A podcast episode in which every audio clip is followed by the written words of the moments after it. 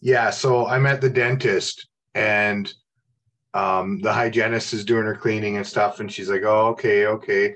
So she calls in the dentist. I go in every, you know, six months, but would you know it? Whoa, big shot. The dentist goes in there and he's like poking around. He's like, yeah, yeah, definitely, definitely. And I'm like, oh, shit, a cavity, right? I haven't had a cavity in years. But here, another one of Biden's unclass or classified documents. Couldn't believe it. You know, everything else checked out fine, though. Tooth is good. Teeth are good. But yeah, fucking classified documents showing up everywhere these days. So everyone, welcome back to Shit Talk. Here we are, March the eighth already, uh, twenty twenty-three, joined with our special guest, Nick, from uh, Eastern Canada there. Nick, how's it going there on the Eastern Front? It's going. It is going.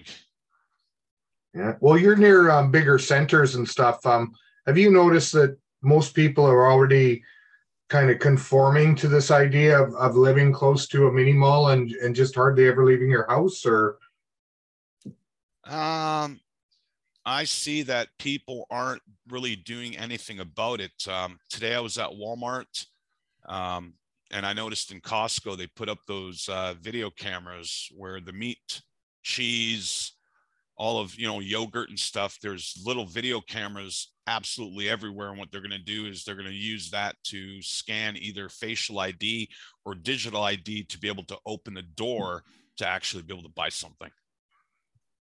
They said that it's for, and I, when I was talking to this one lady, she says that um, their thefts are up. And I said, so you're going to tell me that thefts are up, not only in Walmart, but Zehrs, Sobeys, and Costco? Like, really, Costco? Costco, you can't, you can't buy stuff without them checking the receipt and seeing what you have. Well, I mean, it's kind of perplexing when Walmart's saying it's because of theft, because even when you go through the self-checkout, you got the one Walmart employee standing there checking. And I mean, they don't do a good job by any means. I've, I've gotten, I've gotten through there with more than I probably should have, but uh, you're like, well, is it just an, to, the way to get rid of one more employee? Because that's literally the one employee's job. If you got the cameras, you can still gonna have this, I guess you're still gonna have this, somebody looking over the cameras when you realize that your meat department's lost fifteen percent, you know, to theft or whatever. But like, I, I it, just the, the sheer manpower it's gonna take to try and track who stole what. I did see that some places are putting um, digestible uh, trackers in the meat. And so they'll be able to track who took the meat. And, uh, and so it's like a little R F I D tag that's within, they inject into the, into your steak. That's smart. I, I'm, I'm like, so, you know, progressive about that. Cause that's what I want is more mystery shit in my meat. Well, it's just weird. Cause you'll be buying steak and chips, but you won't have any fries. And you're like, well, this is weird. Yeah. Yeah. I don't know. And yeah, like, what if it's a steak and if you're going to cook it properly, it's it's hardly cooked, right? That's not, yeah, not cool. I'm not no. all for that. I don't know why. It's like they made these yogurt dip fucking milk bones. And my dog hates them and I'm not quite, I'm not very fond of them. Like I'd rather not. But uh, yeah, I don't know. Walmart's funny because I watched a security guard one time. I watched a guy with a whole shopping cart full of meat run out of the Walmart, and the security guy got to the door, like the threshold of the door, and just stopped and looked at him and then turned around, walked back inside. So I happened to know somebody that asked him, and he said, well, why didn't you chase him? Like, you know, why didn't you go after him? He said, well, it's technically not theft until he leaves the property. And then when he leaves the property, we can't put the meat back on the shelf. So it's kind of one of those lose-lose situations, right? And they call the police and there's absolutely nothing the cops are going to do about it, right? So they, they actually can't do anything about it because the law in not only Canada, America, everywhere, you have the right to life and you have the right to eat. So you can, a lot of people don't know this, but you can actually walk into a Walmart if you wanted to, go get a loaf of bread, open it up, go get some salami, some cheese, make yourself, and they wouldn't be able to do anything. You could make yourself a whole, yeah, a whole um, charcuterie if you wanted. And then yeah, you I, could start your own, your own job there too, can't you? Freedom of enterprise, like as a sampler, but just charge them like a buck a sample, right? People walking by. Well, even at uh, Home Depot, I've seen it happen. It's, you know, Home Depot is the most stolen from store in North America. No. Yeah. And that's why everything costs so fucking much there, is because they, you know, they've got, I'm sure everything's insured by them, but they have to raise up the prices because they know that half the shit or a quarter of the shit is just getting stolen. I've seen people just walk out of the doors with their shit, and the employees will look and they'll be like, oh, there goes another one. And they, there's nobody following them. I mean, what, you're working at Home Depot, you're not a cop. You're not going to like go bust this guy. So they just don't care. And so it's just, it's a mix between the people who are willing to still comply and the people who are like, I'm just going to take it. And the people who comply are getting, you know, charged two, three times as much for this. You know what the price of sandpaper is? You get ten sheets of sandpaper for like thirty bucks. You're like, it's sandpaper. I don't know what world we're living in. A saw blade is eighty bucks. You're just, it's lunacy. And you're like, oh, it's because, you know, they're only selling half of them. And it's, it's buy, I don't know, buy one, get one free, but the other way around. Oh, yeah. It looks like uh, we lost Nick here, unfortunately. Yeah, Nick dropped off. We don't. Uh, hopefully, we're okay. He... But anyway, speaking of great, maybe thefts, you were too abrasive uh, there. Oh, that was a good one, Nate. But speaking of good thefts, uh, have you been keeping up with the Ukraine fiasco at all, there, Nate? Oh no. Um, just a sec. The the Ukraine fiasco. There's no. No, you can't. You can't say that there's there's a problem there with, with trust or or monies in trust in Ukraine. Is that what you're, a Ukraine fiasco? Fiasco. I was insinuating that it is a fiasco. I, I should probably go to the gulag myself now for saying such a uh, bigoted transphobic slur as as that. But here we are. Um, I was just watching that uh, Bakhmut, the uh, the contentious city there that they've been fighting over for about three months has finally been overrun by the Russians. And so I don't know how they're going to spin this one, because they kept on saying that the Ukrainians were winning, but it sure seems like they're not winning. They're not. Well, they're in war. How is there ever a winner? That's my question. Like, these people, and this is what pisses me off, and I'll bring it up every episode. The minute that you pick a side, you're, you're supporting the war. And, and we shouldn't be, we shouldn't be saying that. We should be like, hey, people, get, go drop some mushrooms, go out in the fucking camp for a week, um, iron out your differences, come back and decide if you're going to run your countries or not. It's that we, simple. If we're going to we, throw them all in Davos, we should make sure they're high as fuck on psychedelics. We should get them, you know, um, total documentaried in live feed while they're there, so we can witness as, as a public what's going on. Ukraine, I don't know. Is, Nick? Ukraine is trying to get fourteen, fifteen, sixteen year olds into the military because these guys are getting waxed. They, they have um, sent requests to Poland, Czech Republic, all the bordering countries. They want them to deport all the males back to Ukraine. And yep. Extradition. And, and the thing is, is the, these guys are not winning at all. Period. You take Russia, well, I, and Ukraine, Russia can walk through Ukraine in one week and take it over, all of it, if they want to.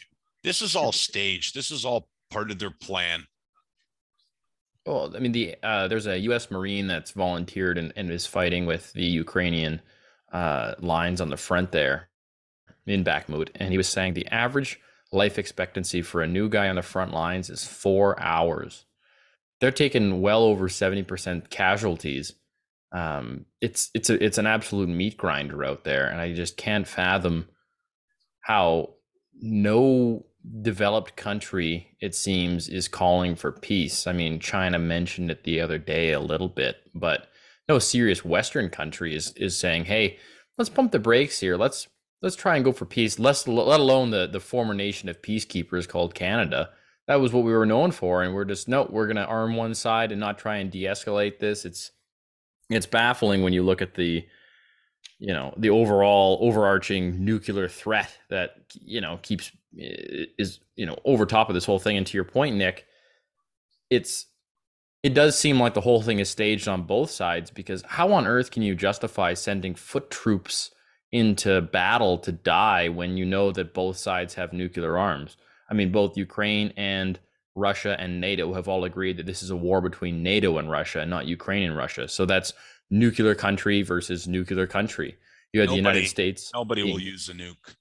Well, exactly. But, but but when that's the ultimate escalation, how can you justify throwing human beings in, in the middle, in the fray on these front lines? Depopulation. This is a part of their agenda. Having that war start with Ukraine, Russia, and then the Nord Stream being sabotaged by the United States, which is a fact now. Everybody knows that it is.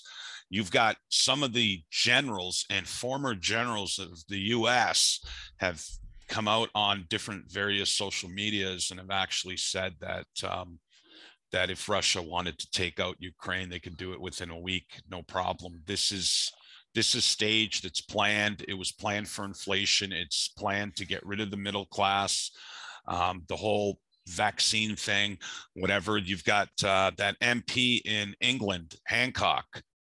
This guy was right. so stupid and so naive that he wants to make money off of a book. He gets a journalist, he gives him passwords to all of his accounts and everything. And then what does the journalist do?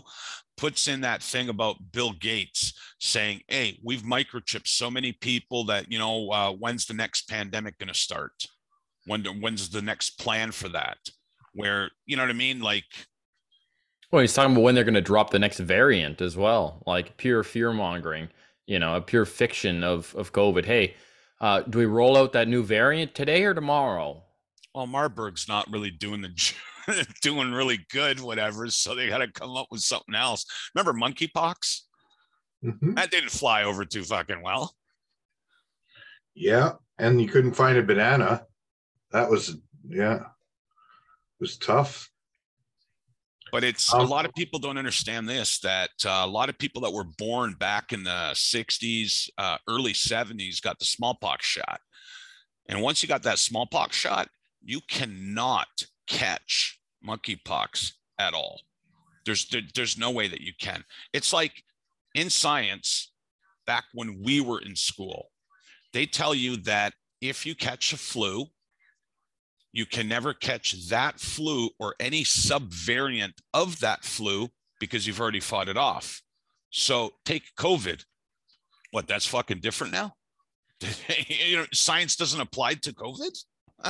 It was the craziest thing. I mean, I was actually in uh, first year sciences uh, when the outbreak was happening, and I was in a biology class, and we were talking about, we were covering, we were doing P C R testing in school. And so I got the chance to ask my teacher about the efficacy of, you know, P C R tests. And she said, right, right up in front, she's like, well, any, any P C R test, if you do a cycle count above twenty-five, is going to give you false positives. So we're not going to do anything like that. And I'm like, well, they're saying they're doing forty to fifty cycles on the P C R tests for, for us here. And she's like, yeah, that's a, definitely a concern, but you know, better to catch false positives than false negatives. You know, she was kind of hedging on that. And then we went on to learn about natural immunity. We had a, one of the top immunologists come in and, and talk to our class and teach a lesson on immunology and T and B cell memory and how the immune system works and how natural immunity is garnered from, you know, prior infection to everything. And at the same time, you're watching the government and the mainstream media deny natural immunity. You have to get the shot, have to get the shot. And it was just this incredible gaslighting because, like you say, we were all brought up understanding that if you got something from, you know, the wild virus, you were, you had better immunity than getting a shot with it. And there was just this cognitive dissonance for three years. And now we're pretending because, well, the science is finally caught up. And now we can say that natural immunity confers better immunity than vac- vaccination. And I couldn't even believe it the other day when it came out in Canada said that well, they're not recommending boosters for people under fifty. I thought we'd never see that day. Uh, they've got no choice. You saw on February twenty-sixth that trial in Europe, in Switzerland, the court where they've convicted all of these world leaders for crimes against humanity, genocide, uh, war crimes, uh, all of that stuff. I don't know if you've seen that on Twitter, the video with all the judges. Yep. Where they've actually convicted them. They've already been convicted actually three times. They've got all these warrants for their arrest, but the problem is, is there's no authority. The R C M P, mm-hmm. the R C M P are technically in Canada, the R C M P are the only ones that can go and arrest members of parliament. Local police technically can't. It's the R C M P. And if they're not going to, if they have a warrant and they're not going to do anything about it, nothing can technically be done because nobody's being arrested. And then you've got that whole bullshit on um, uh, on that uh, Republic website, whatever, about Q. You know, Q, the military white hats and the black hats and all this bullshit. And it's like the white hats know, and they're going to start making arrests and they're going to start taking down all the elitists and this and that, whatever. And it's like, okay, when? Next year? How many more people have to die before they decide to do something? Because they've been talking about this for the last two years. And it's like, nobody's coming to save anybody. That's well, just yeah, fact. That's the lesson that we've had, you know, throughout this entire pandemic, is that we thought that we had protections in, you know, the Charter of Rights and Freedoms. We thought that there were some institutions, the judicial system, that there was some check or balance on any of this shit. And it just goes to show that the only, the only impediment to them is going to be the individual standing up, and a, a group of individuals standing up against it, because there is no other way. It's, all these institutions are captured. I mean, if you're a cop and your boss says, hey, we're not going to enforce this, we're not going to, you know, pursue these international crimes from the international court, we're not going to abide by the Nuremberg Code. I mean, if if these cops were keyed into international law and had a, you know, a, a basic knowledge of what was going on, they would have nipped this this whole thing in the bud if that if they were doing their jobs. And so it just it's a it's a failure of institutions across the whole board, and that just goes to show the institutions aren't, they don't have any teeth. No, they're all bought they're all bought and paid for.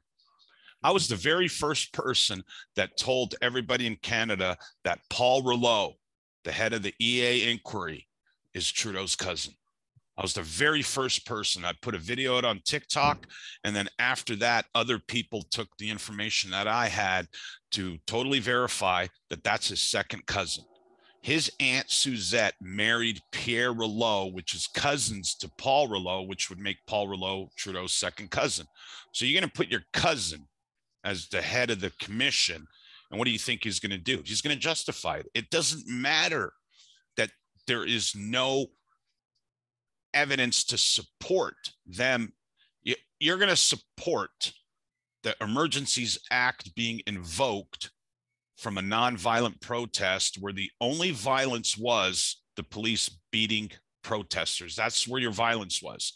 But Antifa and uh, B L M can go and burn down fucking cities, and the cops take a knee to them. They don't do anything. They don't fucking arrest them. They don't chase them. They do nothing. Oh, and the prime minister taking a knee as well. Not that that's a big surprise.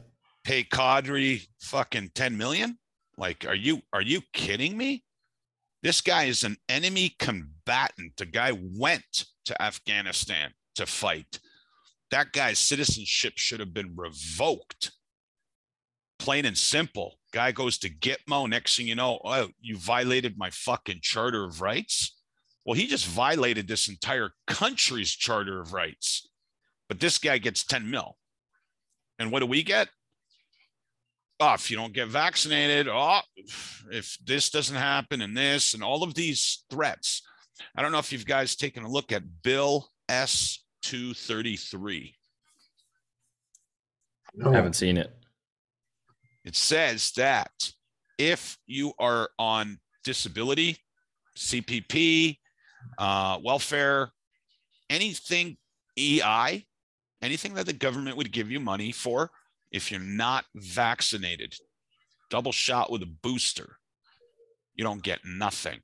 That's if they pass S two thirty-three. How many boosters are they at? Like, are, are those extreme government harder people, uh, have they like coordinated their boosters to like try and go in and get them all at once so they can remind each other when they're due? Well, what they're they- doing right now is they're trying to, well, Theresa Tam back, what, four or five months ago, was saying that uh, everyone needs to take their fourth shot. You got a government, before the vaccines even rolled out, bought four hundred forty million doses. That's eleven shots per person. And people thought, what, it's going to be one, you know, one and you're done? These guys got eleven for fucking everybody. This was never one and done. And, and, and this guy patented Trudeau holds the patent for every single mRNA shot in Canada.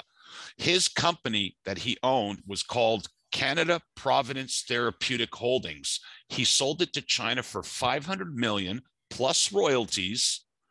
He has made, uh, they estimate that he's made two hundred billion dollars over the last three years because of, um, you know, Aquidis and all of his involvement.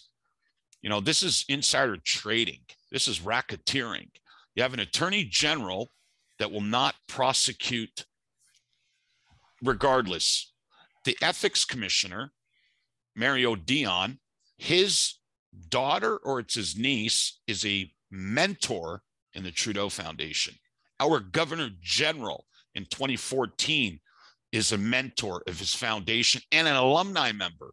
They've got three lieutenant governor generals that are currently lieutenant governor generals that are in the Trudeau Foundation. Guy Saint Pierre, S N C-Lavalin, he was a fucking mentor in two thousand, and uh, I think it was two thousand nine. Rosenberg, they had a, quite the class of two thousand nine. But the thing is, I made a video on TikTok about it, and I said, if you look up all of these people's names, find out where they are. They're all at the top of their businesses, their industries. Not only does the Trudeau Foundation have the mentorship, they also have a doctoralship, doctors. And where are they? They're the ones that are telling you, oh, you got to go get your shot. Um, Pfizer and the European Parliament, I'm sure you guys saw the video where the lady admits, she says, we never tested this for transmissibility. It does not stop transmissibility. And we told every government leader and their health, uh, the, uh, you know, Canada Health, that this will not stop transmission. They they told every, this is before the first shot was in the first arm. They already knew all of this. Well, just breaking the basic um, global ethics in a way where, you know, forcing people into treatment and forcing people's, you know, disclosure, their their personal information in itself should should have been outrageous. And it, it to me, it it doesn't matter what happens nowadays. They're, you know, people are still like, oh yeah, I still, you know, I still believe they're they're doing the, the best they can, you know, they're they're looking after us. Well, oh, you have to give them a break. They didn't know what was going on, and we had to try, and they had to try, and, and so they had to be forgiven. That's the fucking argument that I just I cannot believe. And obviously with, with what you're saying, Nick, like we all know, you know, the governments knew that they didn't stop transmissibility, uh, transmission, and yet they'd put in a vaccine mandate, which if even if it even if it did stop transmission, would have been unethical, unmoral, and completely, you know, morally bankrupt. But the fact that they all knew that it didn't stop transmission, that's the crime of the fucking century right there. Everybody get a shot, and then you, only you people that got a shot are allowed to go to the restaurants and the theaters. Hey, Great. Graphene oxide, like if I don't understand how all of these people that are pro-vaccine, why don't you go take a look at aluminum, mercury? D- these are the things that are in this vaccine that you're putting in your body. Potassium chloride. That's what they used to kill people in prison. The lethal injection shot. Ingredient of the the lethal injection shot, a portion of that is in the vaccine, and it has been right from the get-go.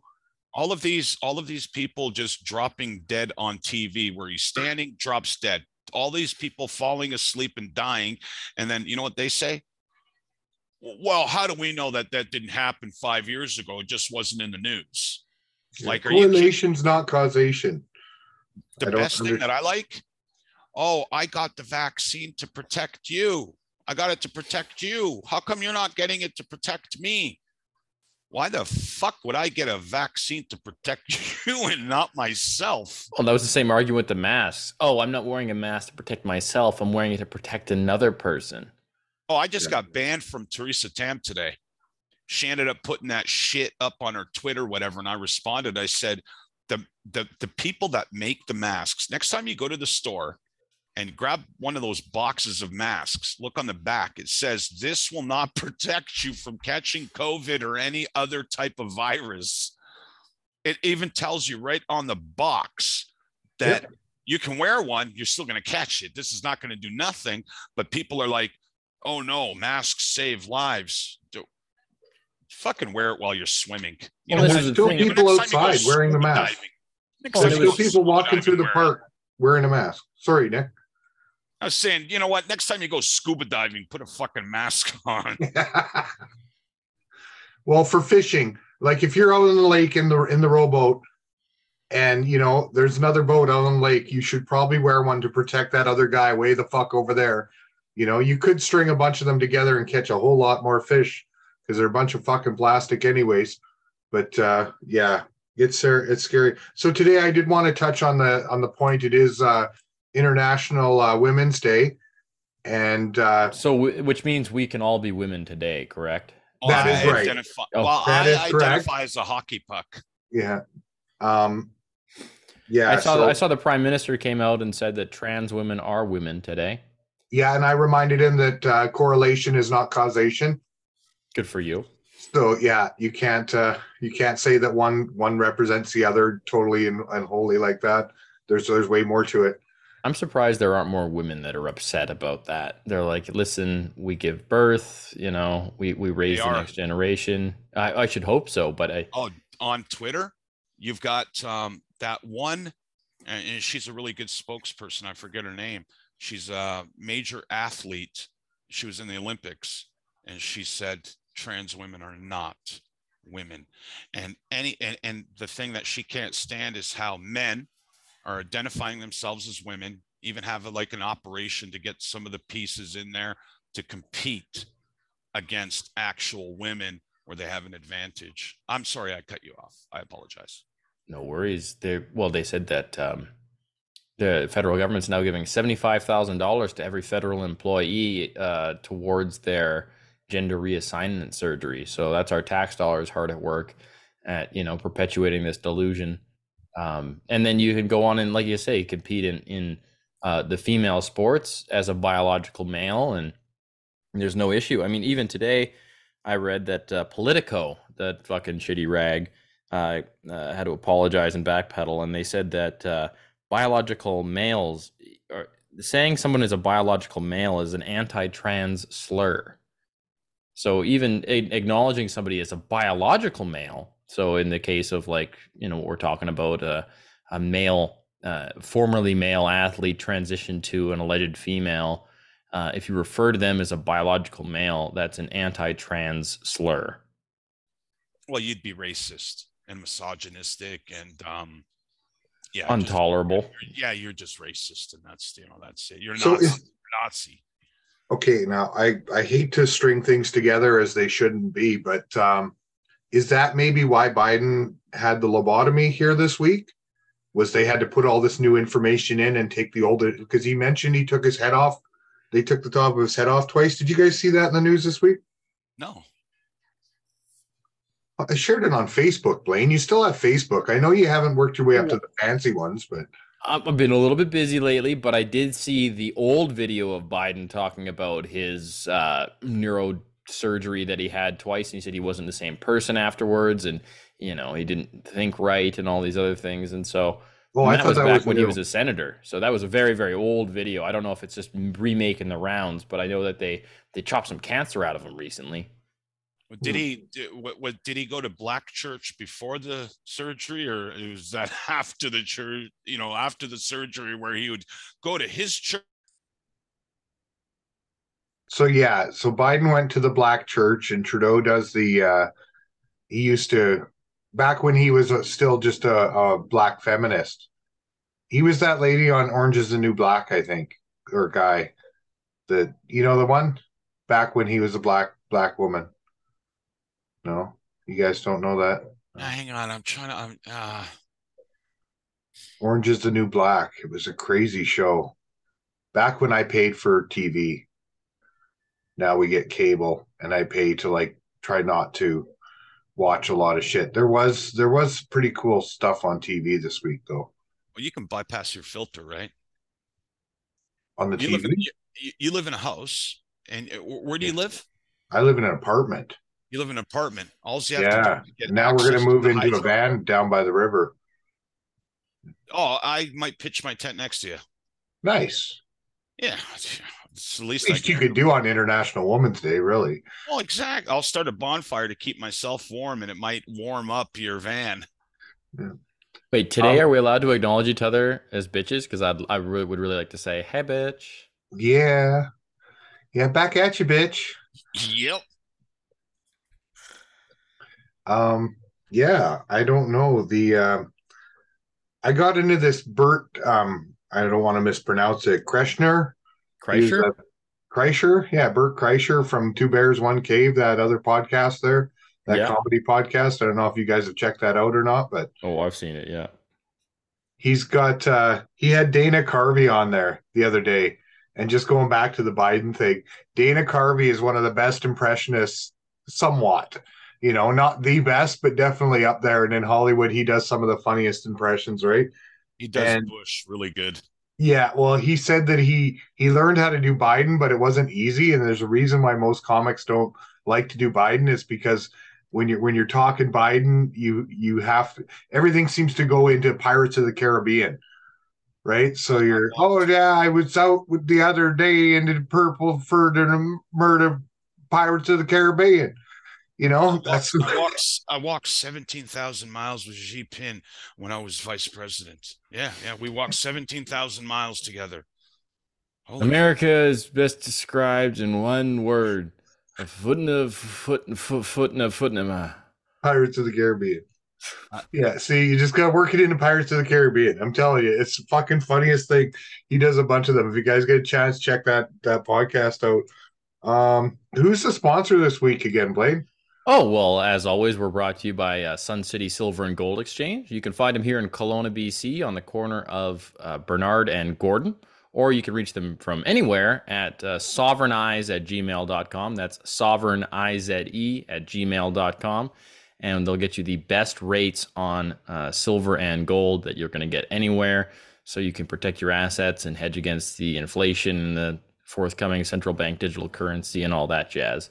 So yeah, reach out to Steve at sovereignize at gmail dot com and use the promo code SHITTALK for the best rates. Do they still have uh, Back Avenue, Flashbacks, Rosie's?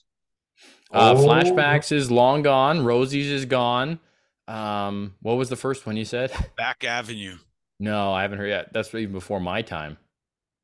Yeah, everything is Earl's. Earl's, Cactus Club, Earl's, more Earl's, and Earl's on Third. Well, Rosie's is now King Taps, which is, it's been sterilized in there. They took away the pool table. It looks like you walk into a hospital. It's all white and uh, and clinical, which isn't great. And then Flashbacks is now B N A, which is a uh, just a, a brewery, and they got bowling upstairs. Yeah, it's like a family transgender family mixed place. What's that? Oh yeah, the, and then they got a special club. It's called the the um, the Wizard of Oz, and it's downtown, and it's for people to go to if they want to take in what they're showing at the library earlier that afternoon. They got, they still they still OK Corral still got to exist. Yes, yeah. It closed during COVID. We were all worried, and a few guys got together, I think, and partnered up and and reopened it because yeah, they closed during COVID, and they were one of the last to reopen in the whole city, right? So they took a big hit with that COVID. But yeah, it's a great place. I like dropping people off there. I find their security is pretty on cue, so that's always good. Do they still have the uh, after hours booze can at Kelowna Towing? I don't know. Never heard of it. There's there's no cars at Kelowna Towing. Oh wow! I, yeah. I I used to go to Kelowna all the time. Oh. Nice. Oh yeah, I used to when I was in Penticton, you know, go to Slack Alice's, whatever. That's back when they had Peach Fest before um, M C Hammer destroyed that. Oh, oh, can oh. remember the riots? No, I thought International Transgender Day destroyed Peach Fest. Well, well, they did too. Oh. They did. They were at the concert, and then M C Hammer decided, you know what? I'm not. I'm not playing for people that don't know who they are. So. That was that. Did you say Epstein Hammer or M C Hammer? M C Hammer. Okay, because, yeah, I could see Epstein Hammer have ruined fucking Peach Fest, too, once or twice. Gross, disturbing shit. Did That's you see an that? image. Well, did you see that thing on TikTok where if you went onto Google Map it actually showed you the Democratic National Committee was having their annual meeting on Epstein Island. Wow. Yeah. Yeah. Uh, a few people ended up going to Google Map. They zoomed in on Epstein Island, and they had the D N C committee with, uh, you know, like a little castle, whatever it was. And I was like, like, I was I'm sure just, somebody put that there as a gag. You know, you can kind of list things on Google yourself, uh, you know, at a business or whatever, and put the little dropper there. So, I mean, I wouldn't be surprised either way, because I, I'm sure everybody in the D N C has been to Epstein Island, but I, I'd be really surprised if they let that one uh, fly through the, the, the keep if it was like, they, you know, they're openly admitting to it. I, I bet it was just some guys fucking around. Well, I don't know. I'm, uh, I'm actually shocked that they don't have video of Hunter being out on that island as the new gatekeeper, you know? I'm I'm really shocked that they haven't announced who, who they turned the keys over to that operation. Uh, Boris Boris Nikolic. He's oh. the guy that um, in the will, he became executor of the state, and he was handed the keys, but he wouldn't sign the piece of paper. But he's the guy that's technically running that island now. And Hunt, the only reason why Hunter's not there is because he's with his niece on a on a cruise in China. Huh. Speaking of China, um, anybody been following the uh, alleged Chinese interference in the uh, the elections that's been going on here? The rampant you know, uh, denials. Well, that's all racism. Oh, of do course. You know, do you know Bradshaw? Yes, I do. Yeah, she she had a live going with uh, that was on C PAC that was showing uh, the uh, House of Commons, and then you got you know Jim Dhaliwal, which is Jagmeet Singh. He says that he's not going to vote no confidence because he doesn't think that that really had anything to do with um, certain people getting elected like himself. Well, it's funny that, you know, the word of the week is rapporteur, I believe. And that, oh. that isn't, that isn't a, a dinosaur, you know, somewhere between T-Rex and the, and the, the raptor. And it's not a reporter in French. I think that's what, what Blaine mentioned it might be, right? It I isn't think, it isn't something biblical, like all of a sudden, you know, everybody starts flying up into the sky. It's not that. It's, uh, what is it, appointing when you're in trouble, you appoint the, your own judge, but you keep it all confidential? Well, yeah, I think he's going to get his wife, Sophia, to get one of her cousins to be the uh, rapporteur. Well, what about this Rachel Gilmore? Uh, here she's out of work right now with Global. And we love to we love to plug Global, G O L O B U L L, for all of those that are following from other countries. Did she get canned or something? Oh, yeah. You didn't catch that? No. She had, she had this big sob story on Twitter. She was tweeting out. She's like, well, me and some other uh, top-notch journalists have been laid off from uh, from from Global, and it's been a really you know tough time for us and everything, and looking forward to the next thing. And then she sent out a next another tweet that was like, looking for work, essentially. She's like, if anybody knows, uh, re- feel free to reach out to me in my D Ms, you know. And then there was another one after that saying she was like, um, she was condemning all of the hate and bullying that had come her way for people mocking her um, about these, you know, tweets and the fact that she had gotten shit canned with a bunch of other uh, air quotes journalists. It was quite the saga. It was really worth the the read. It was, uh, it brought me a lot of joy to see. I can't stand her. No. Oh no, man! I I love I love to give her fucking her booster personally, just to make sure it's the real deal. Oh yeah, here yeah you know like fucking start walking around. Here we go. Who's next? That's what I want to do. I want to go. I want to take a lab with a bunch of vaccines, the boosters and everything. Walk into Parliament and say, "All right, guys, who's due for their fucking booster shot?" Because this is the real deal. This is no saline. This is fucking the real deal. Let's get, uh, let's get, who, who's first? Who wants to volunteer? As everyone, oh shit, I got a meeting. I got a committee meeting. Sorry, I can't, uh, I got to go. I, I want to get, I want to get one of those fake needles. You know, the ones I'm talking about where it yep. looks like the needle's going India, but it's really not. I want to get one of those and just stand outside the seven eleven and just like fucking, you know, give everybody a fake injection as they're walking through the door and just see how long it takes before anybody does anything these days. Because most well, people would be like, oh, oh, it's for safety. It's for my own good. No, just go like this. Just take it, go like this, and pretend that you're putting it in your arm, and it's like, oh, God, I got the booster. Now I'm okay to go into seven eleven. I, I, I got you protected now. You guys are but, all protected. But you offer it to everybody else as well, right, as they're going in. And no, no free booster. You got to have your booster before you go in. No mask. Yeah. So, hey, uh, where you guys live, I want to ask you guys about um, – I'm sure that they've already planned out your guys' fifteen minute districts. Oh, I'm sure we already have them. I know here they're already Windsor. they're already kind of here. I don't think they're going to bother small community cities as much as they're going to focus on the bigger um, centers, like Edmonton especially.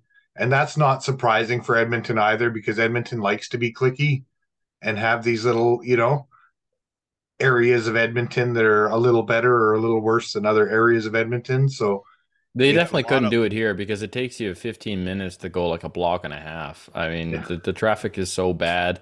They don't really need to put up any, any, any kind of impediments to you. You're just like, I Very ain't going true. to this side of town because it'll take me an hour and a half to get there, and it's not worth my fucking time. So they kind of figured it out how to do it over here, just kind of subliminally. Well, going from Summerlin just to get downtown to Kelowna, there's, there's, there you go. forty minutes. Yeah. Fuck, you've already gone through two zones. forty minutes with a hovercraft at three in the morning. Yeah. I find, I find it interesting that it isn't a distance-based metric, these fifteen minute cities, right? It's not like a fifteen kilometer city or a ten kilometer or whatever. It's fifteen minutes. You're like, it's very subjective based on what kind of transit you got going on. If you have fuck all for infrastructure, fifteen minutes is not very far. No, I could just see the bus driver. All right, we're in the next fifteen minute zone. Everybody off the fucking bus. Everyone off. That's it. You guys gone too far. Well, yeah, unless you have a high enough social credit score. They can only pick up and drop off at, at each stop in, in Kelowna. And none of the stops, the worst thing about Kelowna is that very few of the stops are actually set up properly. Like Blaine mentioned, infrastructure is the hugest fucking problem in the city. And you know, you think they know there's three stops on one highway and it's only two lanes going up the fucking highway, but there's three bus stops. And, you know, maybe an idea would be to push the sidewalk back a bit and put in that pullout for the bus, so the bus isn't tying up one of two lanes of traffic trying to get up this frickin' highway, right? And same on the way down, I think, too. There's a couple where the, yeah, on, on the way down. And yeah, but we're lucky there's no winter here. But did they, they still spend... got Malibu? Or did Malibu change its name? Malibu? Yeah, right there on uh, the ninety-seven, whatever you want to call it. Long gone, buddy. Long oh, gone. Oh, probably. Fuck me, man. Wow. Holy yeah, shit. So I feel I feel fucking old, man. Like, I mean, really old. No, we, we don't have rabbits anymore either. Like, I hit one the other day, but I think it was probably a fluke. I think it was somebody let their rabbit out of their... their house accidentally. How, how do you know it wasn't a cat identifying itself as a rabbit? Because I'm I'm pretty sure I was going slow enough to rec- like to actually figure out what it was and decide whether or not I was going to stop. Dude, you how dare like, how you have dare to make you... that decision? Do I jam on the brakes, or is it just a fucking rabbit? Right? Like, do I do I swerve into oncoming? No, it's you know you you yeah. just make those quick decisions. But yeah, first is to identify it, not as you know. Some Nate, child dressed up in a rabbit costume running around on the road.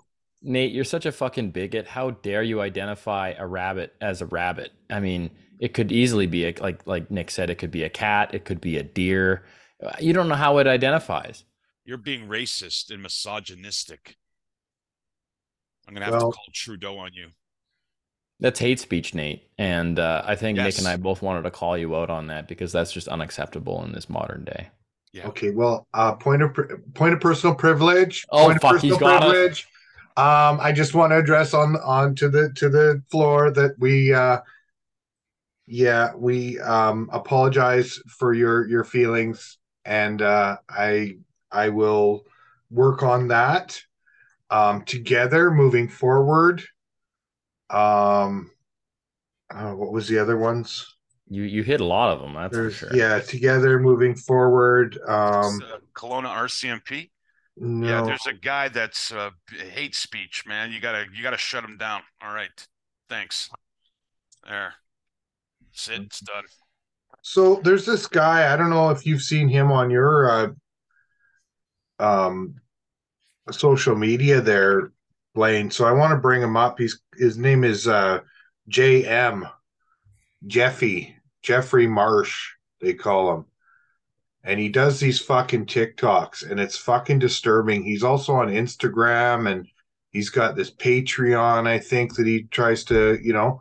Is this the, the man that identifies as a woman that has the beard? Yeah, he's, well, he, I don't know. Him and Kathy Griffin look so much alike that I get them fucking confused. I might know who you're talking about. Does the lipstick but has the stubble? Yeah, I'm pretty sure I know exactly who you're talking about. His, uh, they ended up putting his video on fucking Twitter. Yeah, it's it's it's that guy that's got the stubble, or is it the one where he's pretending that he's got these menstrual cramps? No, it's the first one, and it's the it's one that, where okay. he tells he tells kids to go on to Patreon to talk to him in private about stuff they can't talk to him about on, on TikTok, in the comments and stuff, and that his parents, your parents are wrong. Number you one, your parents are wrong. It doesn't matter family. What, you know, and don't tell your parents, but, you know, come and talk to me about, about your, your uh, things and stuff on There's my also, Patreon. I believe it's, it's the same guy that was talking man. about uh, disowning your parents as well. Was yep. it not? Yeah. Yep. Yeah. Same, same fellow. Yep. Disconnect, I think it's called Disconnect. Yeah, I feel you it's know, really, it's really kind of interesting, and maybe this is just because I'm, I'm also a bigot, but how you can have a bunch of facial hair, but just put lipstick on, and then you can, I mean, at that point, why put the lipstick on? If you can just identify as the other gender, why put the hoop earrings on and the lipstick? I mean, why wear the low-cut V-neck? You could just say you are. Same as that teacher over uh, in Ontario there with the Z-cup oh. t- titties, you know? Oh, yeah. You're like, you know, if it's good enough just to identify as it, why do you need the, the fake the, the, the fake this and the fake that? Oh, they busted him, man. They uh, somebody started following him, so he ended yeah. up going home, taking out those fucking balloons, whatever, and he was, I don't know, walking up the street, whatever, and they were taking pictures and filming him, and I guess he wasn't really too happy. No, well, I mean, the jig is kind of up at that point. I mean, I think I think he was hoping to get fired so he could have like a nice little lawsuit on his hands or something. Well, he did get paid leave or something, I think. And then that's when they caught him. After that is when they caught him, like, taking a break. And I think it's okay, like, you know, having a sabbatical of sorts, maybe doing something different for a bit. That's okay. I think that's healthy. Like, you know, people get caught in those ruts, right? We get caught in those traps and we do the same thing over and over again, you know, like. Well, um, of course, gender is fluid. So, I mean, that's the kind of thing is that you could feel one day like you want to wear the Z cups and you're a female and the other day. What does that even mean? Gender is fluid. Like, what does that, e- is that, does that mean that the, the river can't change its course? Well, it's just, it's, it's fluid. It's liquid. It can, you know. It could, I could be a man one day and a female the other day. You know, water just fills its cup, and sometimes the cup's, you know, shape changes, Nate. And so sometimes it's a square cup, and sometimes it's a water juice box. Oh, thanks for clarifying that, because I thought it. I didn't. I didn't know it meant more like ice. You know, like if it froze, it would be in that shape today. But if it doesn't freeze, then you know it can it can decide on what shape it's going to take tomorrow. Okay, Ooh, I get that. Interesting. Yeah, I, I, don't I know. just wondered where the whole gender is fluid thing. Like, it's, I'm sure it scared a lot of people from hydration, right? The minute you say gender is fluid, you're, oh my god, it's it's in the water. So if I drink more than eight cups of water a day, do I become a chick? Yes. Oh. No, you you can identify as anything beyond amphibious. Well, he oh, can awesome. identify as being water. Yeah. Oh, Dude, yes, that is well, well. That's some Bruce Lee shit, you know. Be be the water, my friend. Uh, that's uh, that's deep. So I did watch a quick video to educate people, because I think it's education time, about um, the tartar Tartarus. Have you heard of this creature, Blaine? Tartarus, I believe, wasn't that a realm in uh, in Greek mythology? No, I think it's called the tartar tar Tartacant. Or Tartarus. Anyways, it's it's the animal that lives on the flea's legs. It's the tiny micro insect that can withstand temperatures of like a thousand degrees. It could withstand going into space like better than we can. And there's a whole write-up wow. about it. I think I shared it on Facebook. I'm, I hope I did. Cause, is that in the vaccine yeah. now? Um, I'm pretty sure it's everywhere, right? Like they're very microscopic little beings, but apparently they've they've studied them, and they're one of the only um, species that's fully adaptable. Like if there's no, it lives under the the on the underside of the moss. It's so tiny that it lives on the underside of moss. Remember, remember the story where they say that uh, the dinosaurs became extinct because of a meteor. And now they're well, saying it's their own farts. Their own farts killed them. Well, hang on. See, if a meteor hit and there was that much fire, the dinosaur not only would burn to death, there would be no bones because it would turn into ash. So how do you find dinosaur bones when a meteor supposedly took them fucking all out? There's going to be no bones. Well, it was a carbon tax. They, they brought in a carbon tax to, to offset their emissions because they farted and they weren't paying their fucking carbon tax, so they starved and died. They just, you know, they got, yeah. I want to see more animals wearing masks. You know, Nick, I did see, um, and I'm not sure what the event, it might have been the Tunguska event, but they are able to find a bunch of uh, woolly mammoth bones uh, that, that pretty much essentially died in place from the shock wave of a meteor hitting. So it wasn't like a wave of fire that came and burnt everything. But if you think about like when there's an explosion, the shock wave that comes along uh, following it can go a lot farther than the fire does, say. And they found yeah, like all a the, nuke. Yeah. Like the A-bomb. Exactly. And the, the shock wave was enough to break the legs of these woolly mammoths. And also all these woolly mammoths just died in place, and they found shattered, you know, like femur bones on these uh, on all these woolly mammoths. And so they kind of just died in place. And then the thought would have been, you know, obviously there would have been some fires and all this other stuff, and the ash and the, you know, muck that would rain down afterward would would coat them over. And if they happened to die in a swamp or whatever, then they could kind of get covered by organics and then slowly get buried by time. I just don't believe in how they quantum date stuff, and they say that, you know, this here is, you know, two million years old. Like, mm-hmm. You really? Yeah. Yeah. Okay. Yeah. That, that's ten million years old. That's one hundred million years old. Yeah. I mean, it's the, I mean, the, I don't know whether or not I agree with it, but the basis is carbon fourteen dating, and it's radioactive isotopes have a half-life. And so, for example, like uh, cesium, Uh, is used, I believe, for the world's clock to get the most accurate uh, time, because it, it has such a f uh, a fine uh, half-life degradation that they can use it. It's like its degradation is like er, degradation is every second, and so they can measure the degradation and therefore kind of keep time. And in the same way, if you can get a sample of something organic, you can look at the amount of carbon fourteen in it and see if that carbon fourteen has, how much of it has degraded into its non-isotope forms, and then be able to kind of work that backwards. So I don't know whether it's legitimate or not, but a lot of the carbon fourteen dating has um, correlated with a lot of data. Like we've talked about on the podcast before, um, like some of Graham Hancock's work, uh, you know, when they uncovered Göbekli Tepe, some of these ancient advanced uh, civilizations, and they correlate with this, the, the, the comet impact hypothesis of twelve thousand eight hundred years ago. So the ice cores and uh, the uh, rain patterns in different parts of the world all kind of show a massive flood about twelve thousand eight hundred years ago.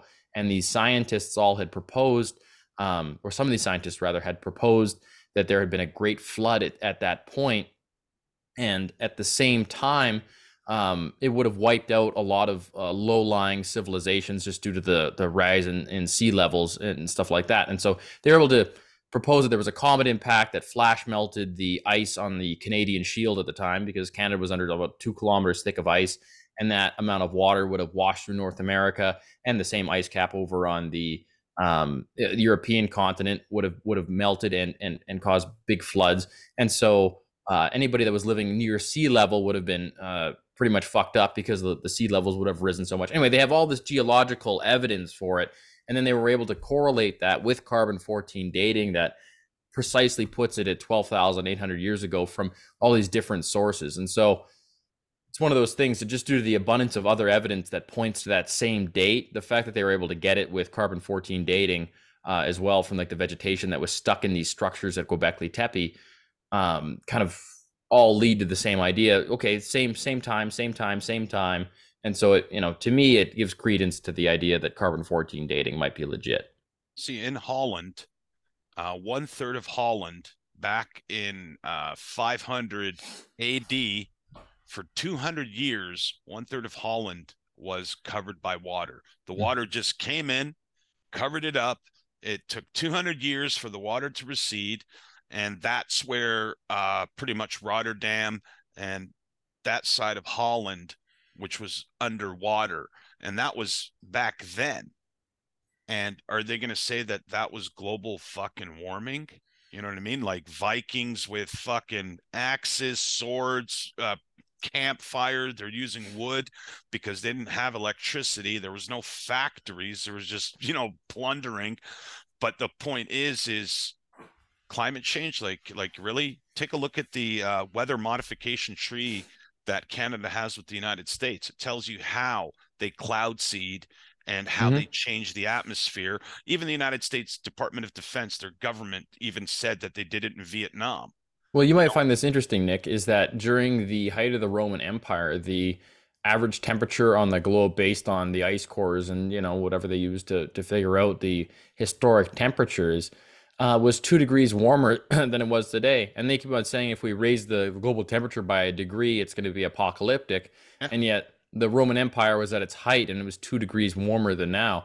It's this, you know, the climate does change. No one's going to deny that the, the that the earth is a dynamic body that can be influenced by a comet impact, you know, shrouding the sky with soot and blocking the sun's rays and causing a, an ice age to follow, or in a forties in the coronal mass ejection with a, you know, a bunch of uh, solar radiation burning up the earth and making everything very, very hot. But it's just, it's whether or not it's human caused, and it's also the extent of what it's actually going to be. In the forties, the temperature actually cooled down by two degrees Kelvin.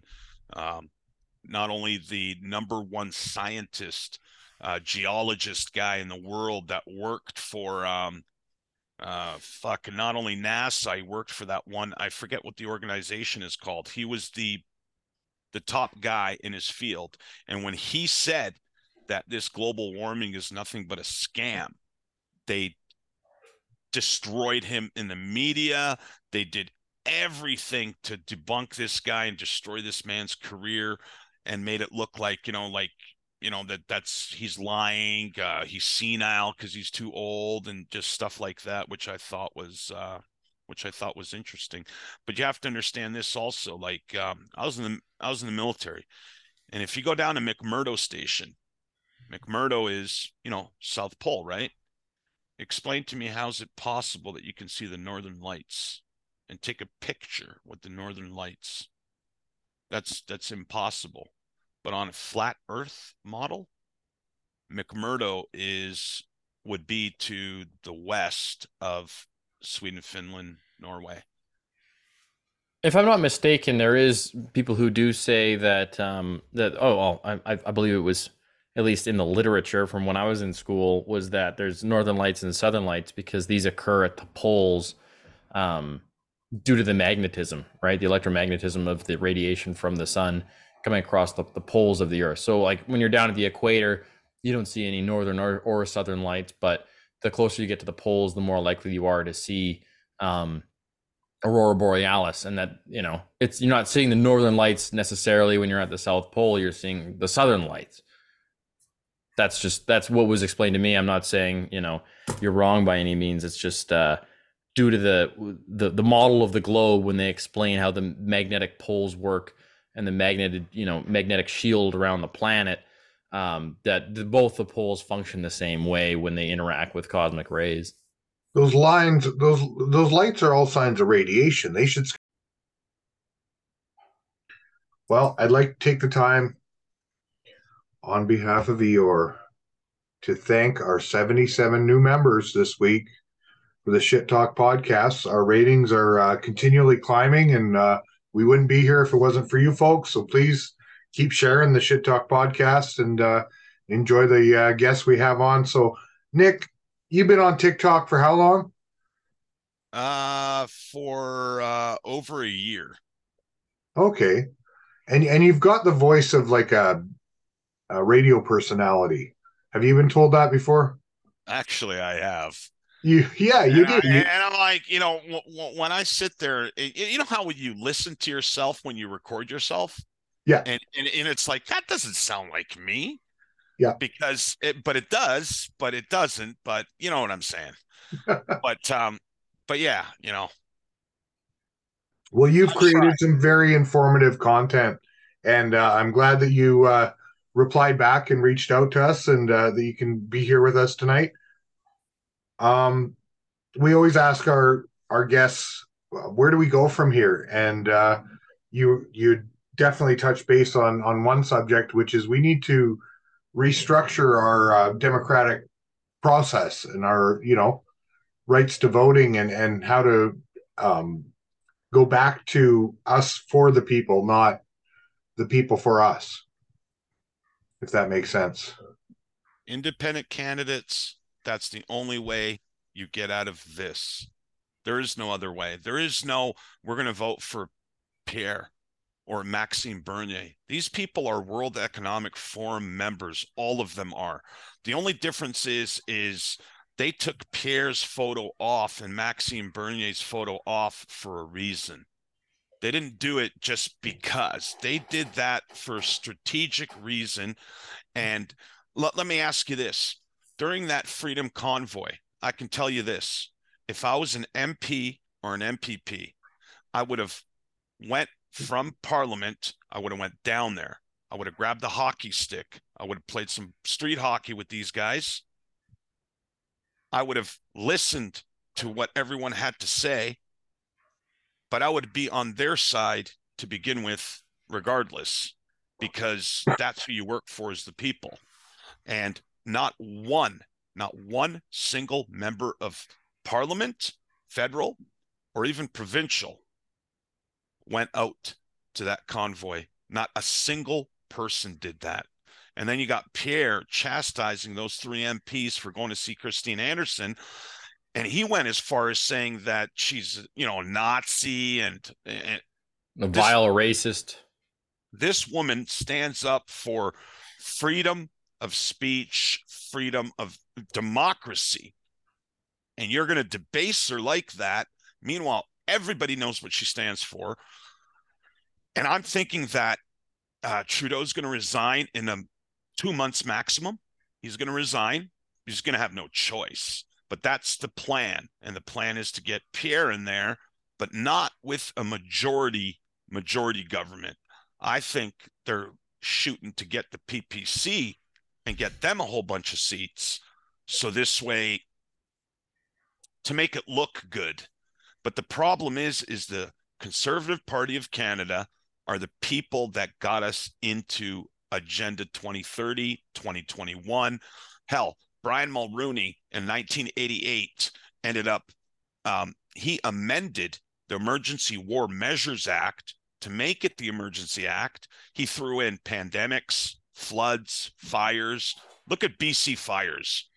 When has any member of Parliament said and invoked the fucking Emergency Act for B C fires or even the floods? Never. But you do it to a non-violent protest. And not only it was non-violent, it was coordinated with Jim Watson, the Ottawa police, telling the truckers, you guys can park on Wellington, you can park here in Victoria, you know what I mean? Telling them where to go. And then all of a sudden, mainstream media comes in and, oh, these guys, oh, look at the Nazi flag and the rebel flag. The people these can't guys... leave their homes. They're parked right outside their houses. They made it sound like you had people blocked into apartment buildings with a big giant truck right in front of the fucking door. Like, I'm sorry, you've got, you know, and, and from what I understand, nobody was really parking their trucks in any residential areas. So there might have been a couple where it's mixed residential com- um, commercial kind of stuff. I can I could probably see, but if the people have a problem, you know what? It's all come out that the government with the police organized where these people were going to park their trucks. So you, who do you point the finger at? Jim Watson, Trudeau, um, Slowly, Chief Slowly, because he was the first one, and then Bell afterwards. But the point is, is these are the people that coordinated everything. So that's, you, you got a problem? take it up with those people. Those are the ones that were part of this plan. Nick, what gives you the confidence that Trudeau is going to resign within the next two months or whatever? You know, the uh, fact this, that he's going to resign in general. Okay, the China thing's not going away. That's the first thing. Second is his cousin being the head of the emergency inquiry, and then he resigns. Brenda Lucky resigns. They got that uh, one M P, Garneau, I think that's what his name is. He he he resigned. Um, you got this is all planned that these people are going to resign and stuff. But the thing is, is Trudeau knows that his time is done. But what, what makes his time done? I mean, he's got a coalition with the N D P. The N D P aren't doing fuck all to push him out. Um, it's it's he, all this. It's the scandals. Because there's another one. But I mean, but I mean, he's had a million scandals and they haven't stuck. I just don't mean to, I, you know, I will push back just a little bit on this. I mean, if you have all the power, it doesn't benefit the party when they're polling so low for, for, you know, them to have an election. Even if he resigns and has somebody else step up, there's going to be an election. I just don't understand why, when you're in the position of power and you've got the N D P locked in, why you wouldn't ride it out as long as you can. You can't. Why? Be, they're, they're, you're going to have, you're not going to have ten thousand people. You're going to have fifty, sixty thousand people in Ottawa. And then what are you going to do? Over what? The Chinese interference? Is that, is that the big, the big catch over, here? Over, over everything. Because I mean, I, I, I hope to see being, it. I'm just, nothing's being I'm not, done. I'm not seeing it in my day to day. I'm not seeing it in, you know, there's no big resurgence in the, the, the flags on the trucks around here or anything like that. I, this, I just, this guy, he's a Teflon guy. I mean, God, if the Emergencies Act thing didn't kill him, why would the Chinese election interference kill him? Devil's advocate. Thing is, is this guy has committed so much corruption, and right. everything that he's been doing is illegal. And this guy, this guy is going to appoint the person that's supposed to, you know, charge him or hold him ethically, you know, reliable for everything. And it's like, okay, look, you've been choosing all of these people to begin with. The people are sick and tired. This guy has more security than than the Pope. If the Pope, if the Pope came here with the Pope mobile and he has his entourage, Trudeau's got more fucking security than this. And uh, to me, that's, if all of these people really like you, why do you need a convoy of like fifty fucking vehicles? You know what I mean? It's like, I'm I'm with you that it seems like he should have to resign or be forced out, or there should be a vote of non-confidence. I think it's part um, of Klaus Schwab's plan. All right, like I'm, I'm with you that it should, should it happen. But, yeah, and and fair enough. I mean, Pierre is as much of a puppet as the rest of them. I just uh, he's he's more dangerous. I feel like, you know, they could push the population even further because it, it, like I said, over the Emergencies Act, one would have hoped there would have been a, you know, a Freedom Convoy two point oh that was of a meaningful, um, you know, more meaningful kind of uh, presence, that there would have been more people, you know, on, and more and more as time went on, but it seems like less and less. And it's baffling to me because obviously the conditions for everybody has gotten worse. You've got way worse inflation. You've got a way worse housing crisis. Everything's bad for the individual that's out here living. So um, the convoys gained a lot of support with a lot of people, but the problem is, is there's just too much cowardice in this country because people don't want to put their neck my point. out yeah. there because they're thinking of retribution, retaliation, mm-hmm. where, hey, bring it, man. I don't mind. I'm going to keep doing my videos. I don't care. What, whatever you want to try to do to me, go ahead. I'm, you know I'm just saying that that cowardice, like they're going to keep, I, I would imagine if I was in Trudeau's shoes or the party's shoes, that I would keep on pushing the same way they push with the lockdowns. How much can we get away with? How much are the people willing to put up with? Yes, there's definitely enough of us, you know, on the, the fringe minority with unacceptable views um, that are going to push back. But when they look at the demographics, say, oh, it's not enough. We can push further.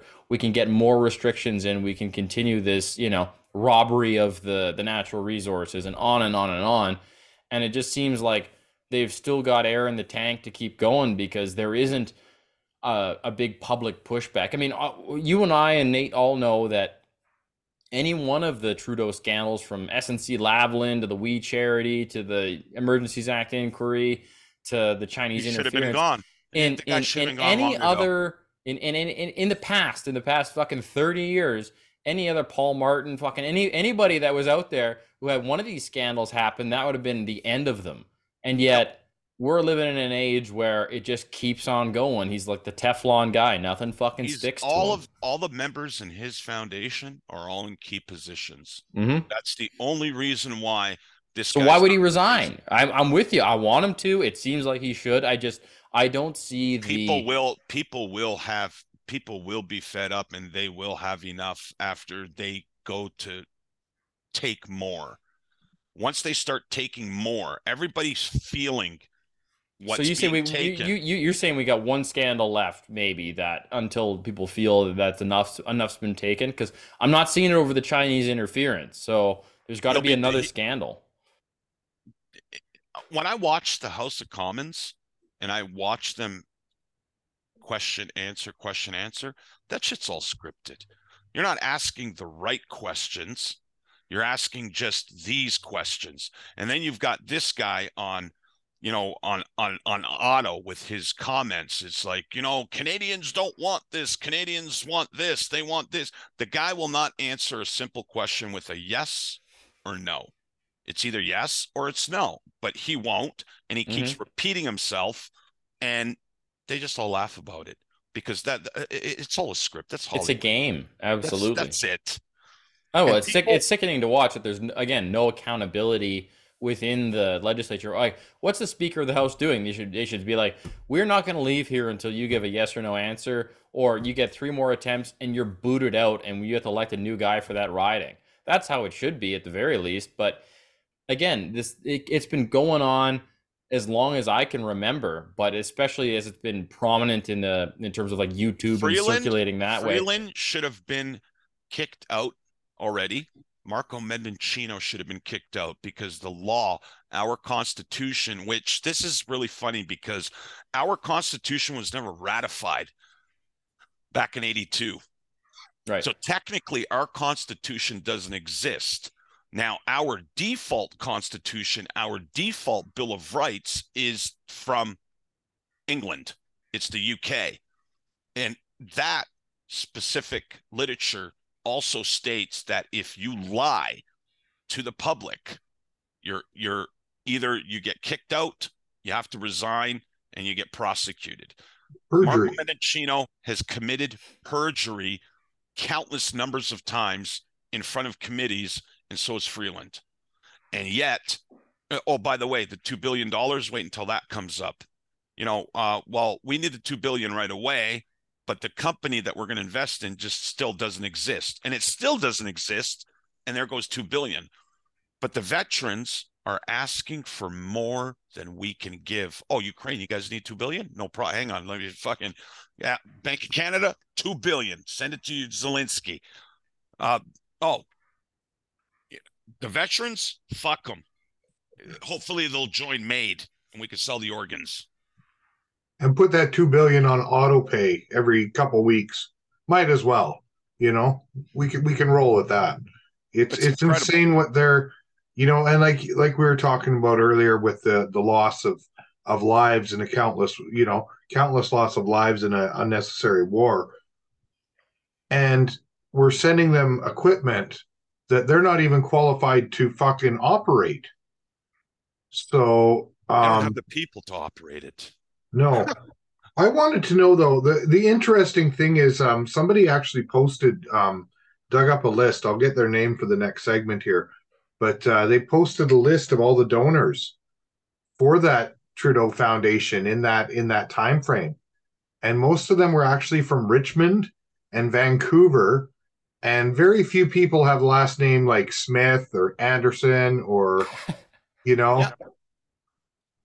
um, any of them, right? So it's uh, it's pretty no, crazy. You know, and name, most of them name. only donated one point five, like anywhere from a half million to one point five million.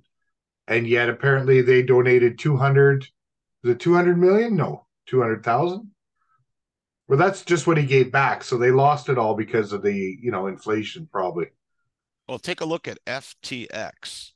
Anyone that was involved with that F T X should be in prison. Yeah, Including, so who's that? Zelensky and Gates and Biden, Trudeau, yeah. all of them. Yeah. And and all the money went to Ukraine. Ukraine took that money, sent it to the fucking Caymans, whatever. And, uh, you know, Zelensky takes out a portion for himself. Oh, by the way, if you guys haven't, buy Zelensky's book that he was, you know, he was writing a book for Christmas to come out and stuff. You should buy his book so he can make more money, because his eighty-five million dollars estate that he has in Israel, well, he wants to get another one. Wow. Is a book titled Costly the, the Showman? I haven't got a clue. It's probably called, it's probably called How to Scam Everyone. I don't know. He's uh yeah. He's a, for the amount of money that they've given over there, you think he put on like a half decent dress shirt and maybe some, you know, some real pants or something. Well, it's not part of the act, right? I mean, he's an actor and he's got to fit the part, and you know, your your anti-hero, you know, tough guy isn't going to go put on a suit just because he got a bunch of money. That money needs to go to the front lines, Nate. That money needs to go to the bombs. I, I, you know what? I love it. Uh, there's a war going on, but yet all these world leaders can go visit him, and there's no, no, you don't hear any shooting. You don't hear nothing. No rockets oh, flying by. You get by. a fake air raid siren, right? You can get the fake air raid siren out there and, and pretend like, you know, Kiev's being bombed when Biden's walking out there with his aviators, and you're like, wow, what a bold, risky move Biden took to go to the Ukraine. And but really, there was no threat at all. Dan Bongino does a really good cover of that whole Biden there with the air raid sirens walking with Zelensky. And he said, there's no freaking way he'd be walking like that if those sirens were real. Like, there's no, you know, and he wouldn't, he wouldn't really be walking like that if it was a serious issue, right? And and why why do they, like, is there a giant invisible dome over top of Kiev or something? Like, is there only one way in and out, and, and you gotta fly in and know people? I like, think Biden would start dancing if he heard the air raid siren, because he would think that it's like some kind of fucking, you know, it's on the radio, and he'd be like, you know, yeah, yeah, this guy doesn't yeah. he doesn't know he doesn't even know where the fuck he is. He'd figure he just won a like, game of bingo. Yeah, he'd go, whoa. Go running up. I'm on The Price Is Wrong there, Bob. Uh, Pirates of the Caribbean. See how that works? I'll take, I'll take, I'll take a thousand for corruption, Alex. The fucking Daily Double. All right, you get money laundering too. All right. You know what I mean? It's like, holy shit, man. This is nothing but a game. And this is the guy that allegedly has the nuclear football. You're going to, you know what, this guy, I could see him sitting in the office. You, you know, what the fuck is this button here? Let's push. Holy fuck, man, the roof's opening. Hang on, let me push this button. Holy shit, now that's, the, the floor is starting to drop down. Oh, hang on, press this one. What the fuck are those things, smoke coming out of those things, and they're launching? Hang on, let me press this one. Like, you're going to put him in control of buttons? That's, that's why Trump put in the Pepsi button. But Donald then Trump, Biden came in and changed it to Coke. But it's a different kind of Coke. It's funny. Trump, when he was president, he filled up the entire oil reserves for the United States at a premium price, man. It was so dirt cheap that every country was like, buy more, buy more, buy more, where this guy's, you know, filling up people's fucking pools with oil to keep buying it. And now Biden has got all of those super tankers off the coast of Texas that are taking that oil to China, and he's selling it to China. The oil reserves for the United States is selling to China. And it's like all of the stuff that he colluded, you know, like with um, uh, when uh, Poroshenko, Yanukovych, and then you had that prosecutor where he's, you know, he's on the phone. It's like, if you guys don't get rid of him, you don't get the billion dollars. You need to get rid of this guy. Like, you have all of this evidence and nothing is happening. That should tell everybody what time it is. I'm just surprised that, I don't know, in the United States, that they haven't started, you know, using those A R fifteens the way that they meant to be used. Yeah, Re- really. No, it is. And even here in Canada, though, it's a shame that more people aren't standing up and at least having dialogue with one another about the troubles of this. Um, the only person that I've met recently, and I do deal with anywhere from twenty to fifty people a day, I uh, at minimum. Then there's a, there's always that person, right? Like the other day, I get a shopping cart at the Walmart, and there's like the flyer in the bottom of the shopping cart, and I'm like, oh, okay, that's that's not too bad, you know. I hate when people leave shit in their shopping carts. It's one of my biggest pet peeves. But you know, I open up this freaking flyer. I'm like, oh, might as well. It's in here. Classified Biden documents, fucking right there. Like, I just, I can't, I can't fucking believe. Like, what is the limit with this shit? Hey, once he got caught, Obama, you know, so you didn't see Obama around anymore because he was fucking in his garage burning his. He was like, fuck me. I'm not getting caught, man. I'm burning this, man. I'm not going to shred it. I'm going to burn it. There's a Saskatchewan farmer goes out to, you know, cut his fucking crop and up pops a bunch of, like, they're showing up in the craziest places. Mike Pence's house, right? Hey, like, I, I got a question. Whatever happened here in Canada with the Klondike Papers? That was a huge cover up. Because those were it just it just it just fucking went away. Yeah. That's the thing. And it's, for those that aren't familiar with the Klondike Papers, Nick. Oh, those are the um technically, technically, and I'm not saying that this is true, that it has any type of, you know, water. And that was um government putting hits on people, like, say, for instance, oh, I don't know, the Shermans or something. You know what I mean? It's like people like that where they were scrubbing them out. Mm-hmm. That's what the Klondike Papers are all of. Te- technically, that's what they're about. I'm, I can't say positively, but um, you can imagine that perhaps. I just don't know. I just cannot say that that's what it is.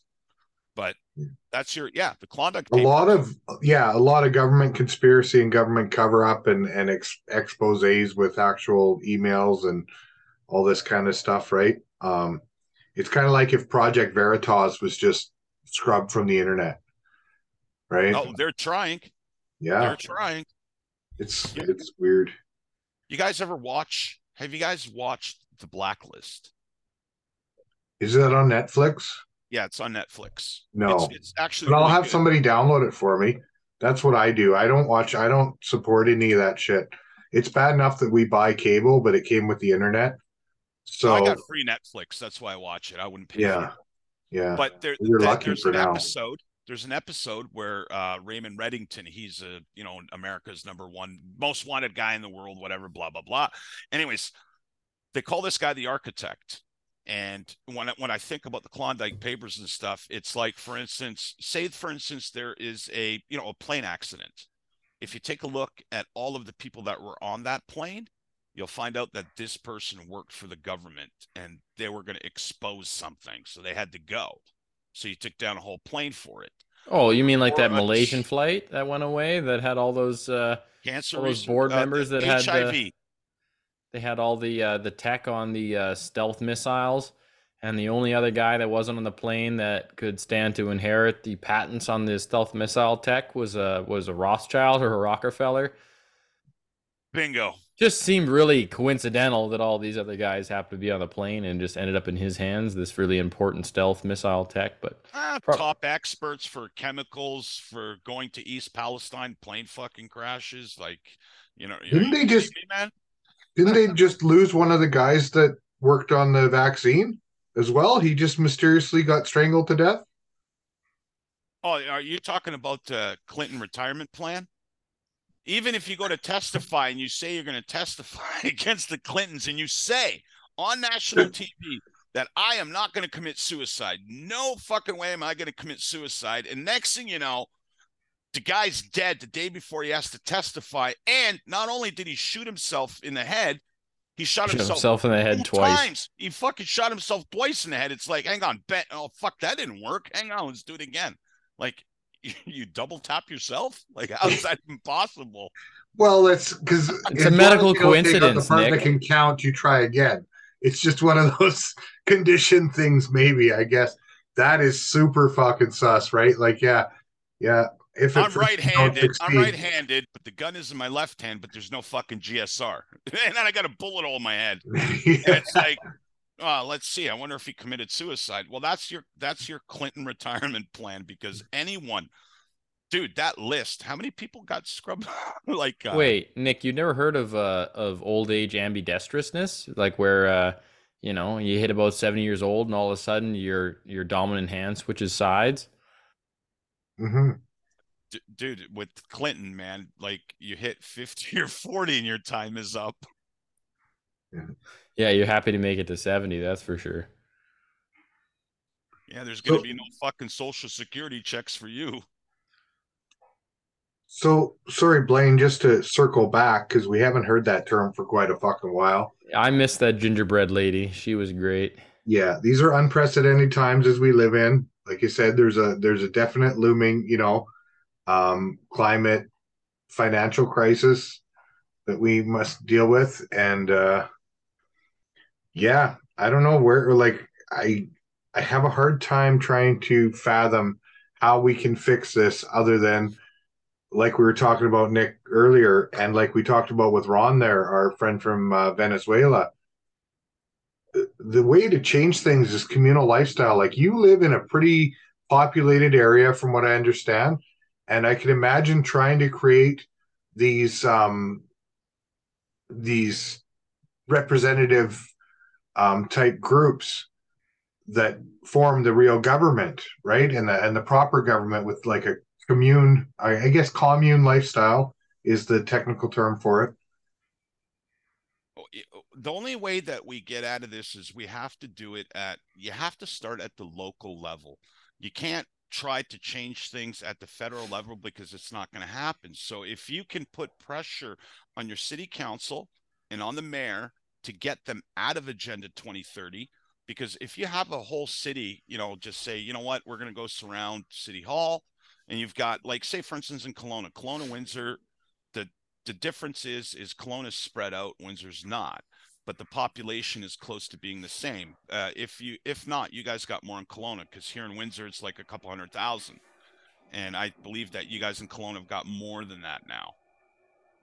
It's but, uh, like about that.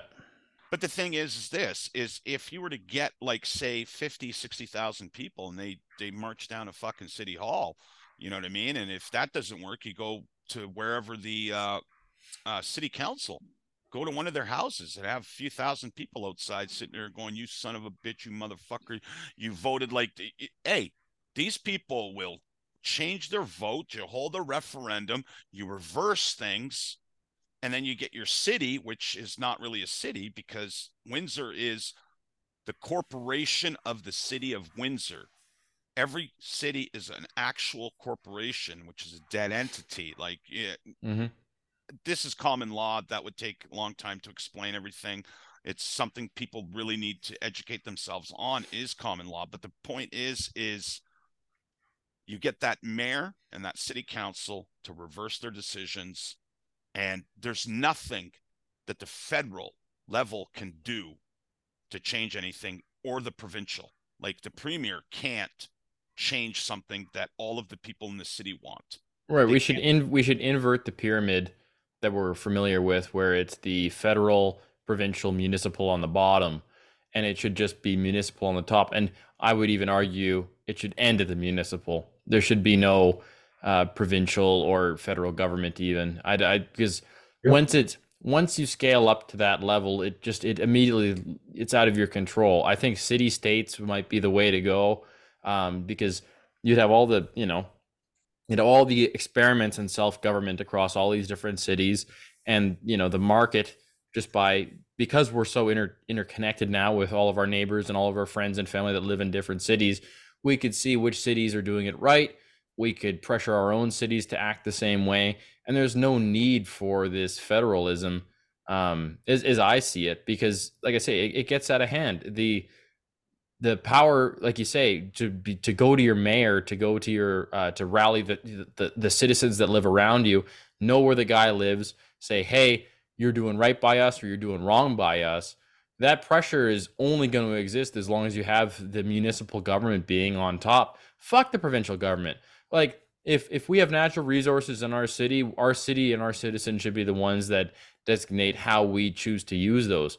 Why should we have a province or a federal government saying, this is what's best for you. It, it, it's just never going to add up. The only idea is this vague idea of national security, where you're under threat of, you know, these other gangs called governments from around the world that want to come in and steal your resources. And, you know, I'm not saying that cities couldn't band together in mutual defense in my scenario, but it just, it seems like it doesn't make a lot of sense to have any authority above and beyond the municipality to me. What are your thoughts on that, Nick? No, that's, that's, that's the way it should be. I live, I live in Windsor. The only thing that I care about, to be quite honest, is how my life is affected in the city that I live, not in Toronto or Ottawa or, or, or, you know, Kelowna, Vancouver, whatever, you know what I mean? Because this is where I live. This is where my life is. And in order to make your life better, all the people have to come together. And once you have all the people come together and you do it at a municipal level, mm-hmm. the mayor and the city councilors, and, and they start listening, they're supposed to work for us. Well, and here's they another point is that us. the the birds of a feather could actually flock together in those scenarios, because, again, when you see these other cities, you'd say, hey, I want to live in that city that's banned handguns because it seems like it's more up my alley. And you'd have all these individual experiments and you'd be like, well, hey, look at that, you know, uh, Red Deer, Alberta, they've uh, they've they have the lowest crime rate and every citizen's armed and they all have handguns and it works out okay for them. And you can have that experiment, and then if you don't like it, you can leave, and if you like it, you can move there away from your lefty shithole, and everybody can pick pick their poison, right? Instead of being like, we elect we elect the poison of the left to to rule over everybody in the whole fucking nation. Whereas, you know, like we're saying, just picking it into your municipality, having that, keeping it local, keeping it tight to you. It just seems like the, the more honest way of doing things if you value the individual human and their philosophies, because at least you have options. You person. You person. Um, moon self. Um, you, you, you person. Uh, it's, it's actually moon you self, bad. Right? Pardon? Uh, it's actually moon self. That's me. I, I'm moon self. Man. Yeah, no, we gotta we gotta be able to look at our own farm's market and shit like that, man. Because we have to start um, at local level. Yeah, and well, just the money we would save having to not give anything. So we get, what did you say? Four hundred and forty-three ridings, people riding in different areas in the country, um, across Canada. Yes, sir. Is there like a united name behind? behind that that group, or it's just make up your own? Like here in Kelowna, we could have the Ogopogo and the West Ogopogo Party. Yeah, I've seen Ogopogo. Really? Hell no. I man. saw a really cool YouTube video where a guy goes to Rattlesnake Island and gets video of the Oogie Poogie. And for those that don't know, um, Okanagan Lake here in Kelowna is known for its giant sea creature known as the Ogopogo, which is like the Loch Ness monster where they speak different. But anyways, we uh, we have ours, but apparently the little ones, the baby ones, they're Oogie Poogies. So that's a fun fact for people now, now that they know about both. You know what? I love Lake Okanagan, and the best part of Lake Okanagan is Kelowna. Not Penticton, it is Kelowna. And that lake is, man, I've had great times in Kelowna, and all of the people are amazing there. Everyone's friendly. Well, no, there's four people that aren't. I think you might, it's been a while since you've been to Kelowna. Well, hey, no more flashbacks, no more Back Avenue, no fucking Rosie's, man. But hey, the OK Corral's still there. Yeah, until Earl's buys it. Earl's will probably buy it. Eh. Change it into another Montana's or some shit. I don't know. Um, I just, it upsets me, though, we don't have Eastside Mario's. It upsets me we don't have a Taco Time, like drive-through, or Taco Bell. Taco Bell. Like, but either you know of them. I, I miss mean, Taco Time. Yeah, yeah, well, either one. Like, have a drive-through for them. Um... Yeah. And now there is a thing that they weren't going to allow drive-thrus here anymore, which is crazy because more people here probably drive the electric cars than anywhere in the fucking world. because Kelowna is the, the Beverly Hills of fucking B C, you know? Uh, oh, let me ask you this about the E V cars. We all know that in sub-zero temperatures, whatever, that apparently the batteries get drained real quick, and sometimes E V cars don't start. And as Blaine said, that's probably been a long time since I've been in Kelowna, but winter-wise in Kelowna, have you seen people have problem with their electric vehicles? Or no, it's they use a lot. They use a little bit for sure, a noticeable amount of battery power when it's really cold. Um, we don't get many twenty belows. We don't get many below days, right? Everything thaws out in Kelowna pretty quick because there's that giant lake never freezes. So that's a natural form of antifreeze basically for the valley, just right there with that, the warmth of the lake keeping the keeping the ground thawed, right? That's what keeps Kelowna from getting much frost or frost at all for the majority of uh, the seasons, right? So yeah, the, the batteries in the Teslas, I know for sure haven't had many uh, problems with degradation or holding their uh, their charge, other than, yeah, you do notice that they go down quite a bit. You lose a little bit of range, but like nowhere near like uh, northern Alberta or something like that, you know? We've got it pretty good here. Even other places in B C, if it gets cold enough, there's like a substantial, like like we say, minor degradation here as far as your range, but I couldn't imagine when you get in minus twenty, minus thirty, they must just drop off like a rock. Yeah, and it's worse. It's worse for the battery though in the summertime, because that's what happens. Uh, more people have Teslas break down in the summer because the battery does have a uh, a neutralizing jacket, a conditioning jacket, if you want to call it that, I guess is the term, where it keeps the battery warm in the winter when it gets too cold, and it keeps the battery um, cool in the summer. And it also engages that whenever you plan to go to a charger, and you give the car notice within ten to fifteen minutes you're going to a charger, and it will um, idealize that battery's temperature for a quicker charge, right? And help those cells not have to overperform, right? To to recharge the battery. I so, didn't know that the weather was that that good in the wintertime. I've never been to Kelowna or Penticton, or uh, I've been to Vernon once. Accidentally, I had no choice, and it was in the winter, and it was fucking cold there, a lot of snow. But um, as far as uh, Kelowna and Penticton, and I've I've never been in the wintertime for all the years that I lived in Vancouver. It's always strictly summer every weekend. Yeah, and it, well, and it never the temperature never stays cold very long, and if it does, it's like moderately cold, like ten degrees below zero for a week. You know, if it hits twenty below, it's not usually that long. And it's pretty rare too, but it seems almost every year around Christmas time, there's a, a twenty below snap or close to twenty below snap here. Um, yeah.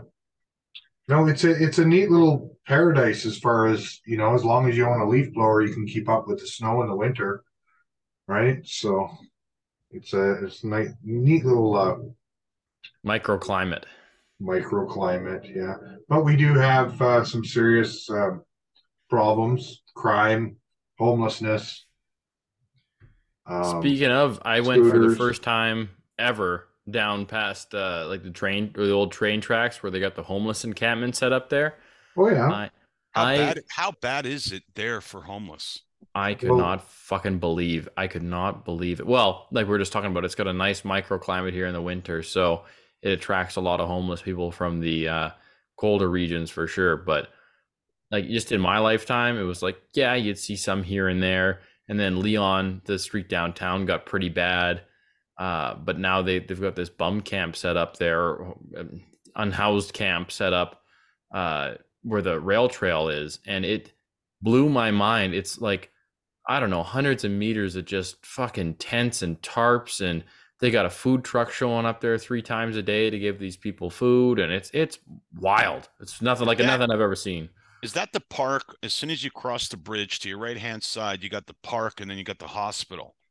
And then if you go further down, I think it's Skaha Beach or something like that. That's is that, is that where is, uh, what's the beach there?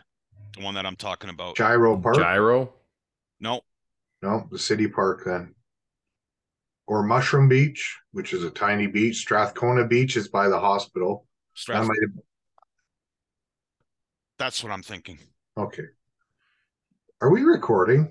Yeah, we yes. are. Yeah. Sorry. Where were we going with all of this stuff? four hundred forty-three M Ps. Okay, so each of us in that's going to run, we make it a, um, like like Robin Williams used to when he made movies, we make it a rule that we have to employ two homeless people to help out as P As or, you know, or grips or whatnot, right, for our ridings. That's smart. That's good, you know.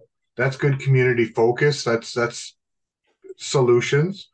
But how do we, as four hundred forty-three, how do we differentiate ourselves from all the other parties that are running? Like, is there a is there a name that's then going to cross over to every different?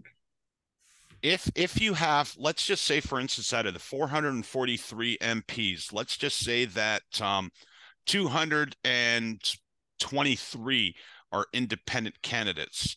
As long as you form a coalition, you will pick the next prime minister. It wouldn't be the C P C party, P P C, N D P, Liberals. It wouldn't be them, even if they've got, you know, the majority of seats that's remaining because they are a party. The Westminster Abbey system of parliament is a lot different than the United States government, how they have the Congress and the Senate and everything. It sort of works the same way, but you can take all the independent candidates and they can form a, a like a coalition and, you know, call themselves something to elect the next prime minister.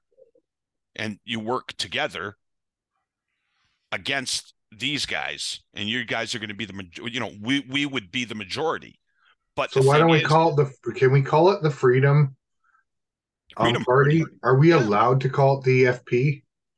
You can, but right now, Trudeau and our existing parliament right now is trying to do what Zelensky did and is ban other political parties. So if we decided to create a political party for this upcoming election that would be all across Canada, and we called it the Freedom Party, they are trying to make it so that that cannot happen.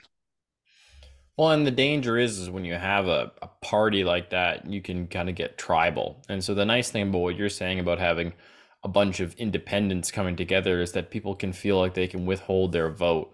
Whereas when you're part of a party, you want to try and go along with the party no matter what. Like we see with the Conservative Party, where you could have an M P who might mean well, someone like uh, Roman Baber, who, you know, st- you know, stood up against the, the mandates and was, you know, quite yeah, vocal about supporting the Freedom is- Convoy and stuff like that. But go to the seems- government website and take a look how he votes, and he votes the exact way the party does, because which is party, what I'm saying which is what well, I'm saying the, well, the whole the, the whole the whole issue with being a part of a party is that you're you've you've uh, been captured by the party. You don't have an independent, or at least you choose not to no no no uh, you have do an not independent have, voice within you there. Do not have an absolute independent voice whatsoever. As soon as you join that party, they have their own constitution.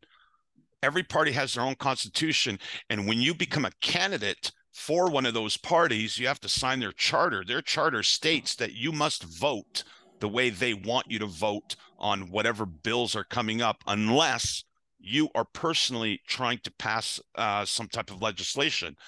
Like right, so we're ran- saying the same thing. So just I, I'm just expressing that the danger of having this Freedom Party is that you get uh, subsumed by the exact same issue that you're trying to fight against, which is having to vote along party lines. Because if you do have, for whatever reason, you know, it might not be initially, but say ten years down the road, you might have a quote unquote leadership uh, part of the party that is telling the rest of the party how to vote. And then we're back at square one if you get captured like that. So having everybody remain independent in your scenario seems to be the benefit of having all these independent candidates, is that you're not beholden to any kind of party ideology.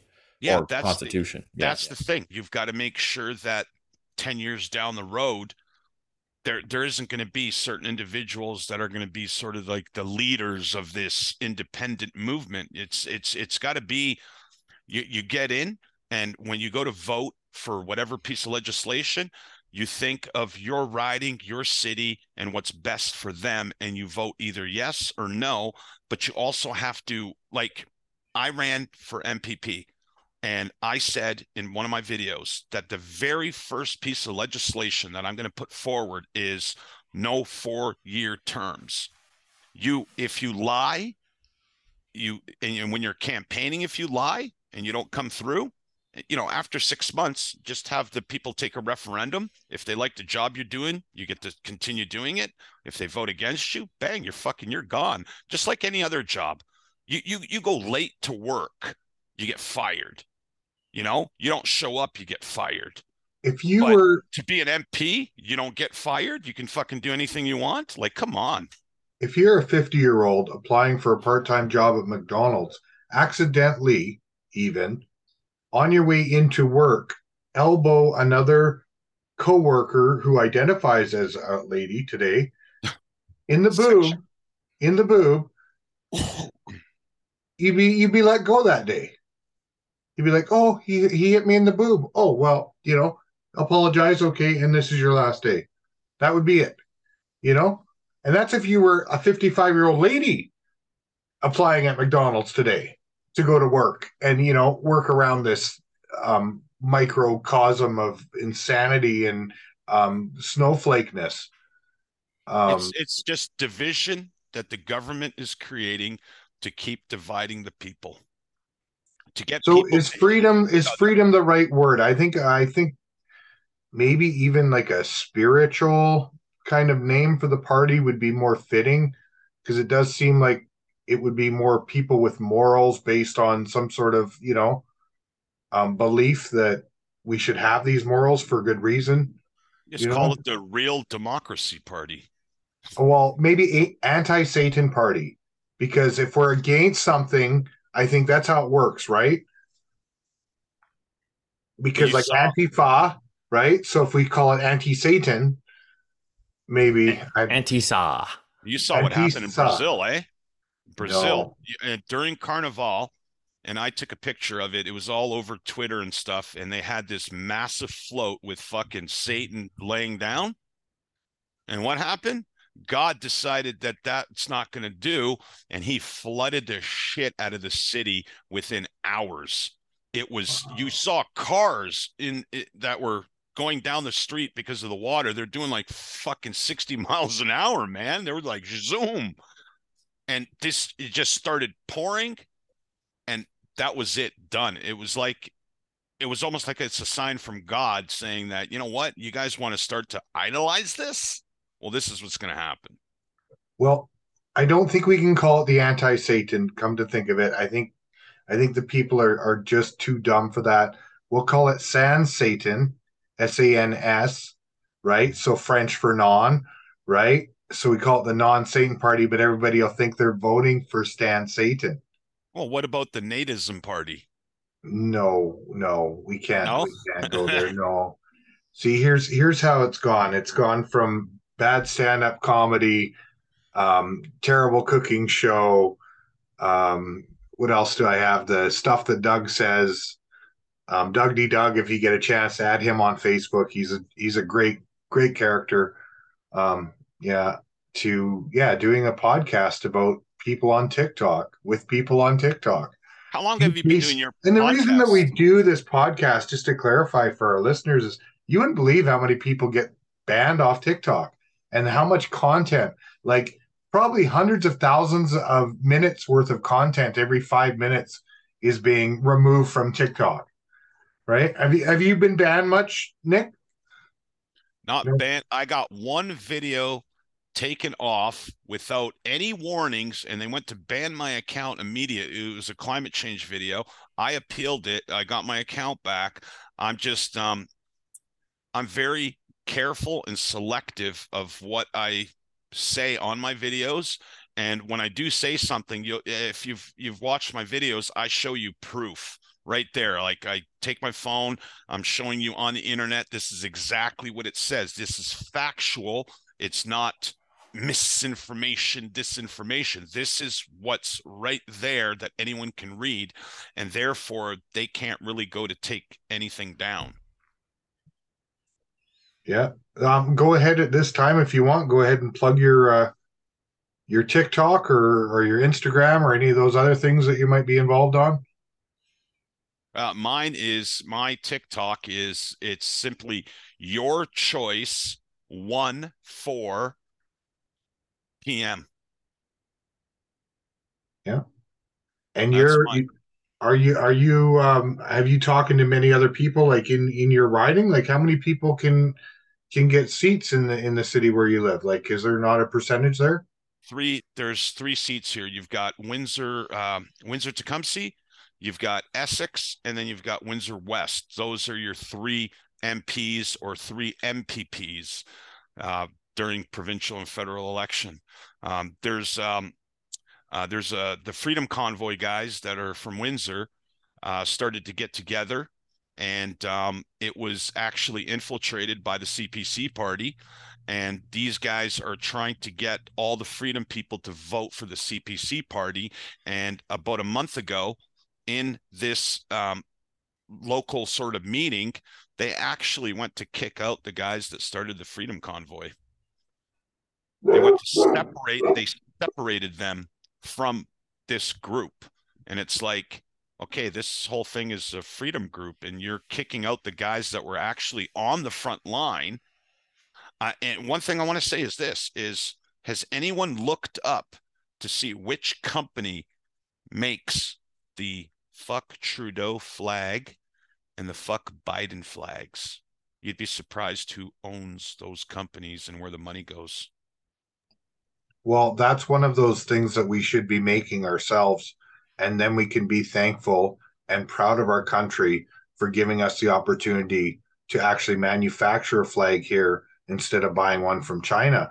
But I assume most of them are coming from Indonesia or China in, in the in the big spectrum of it all. But uh, no, but if I'm not mistaken, the Liberal Party created a company, a shell company, that goes through like two hundred fifty other subsidiary companies that actually own the fuck Trudeau flag. So every time somebody buys it, it goes right to the Liberal Party's pocket, their coffers. Yeah, that would not surprise me, of course. If if not, he would have bought it from whoever had done it. Because he would have uh, banned those flags by now.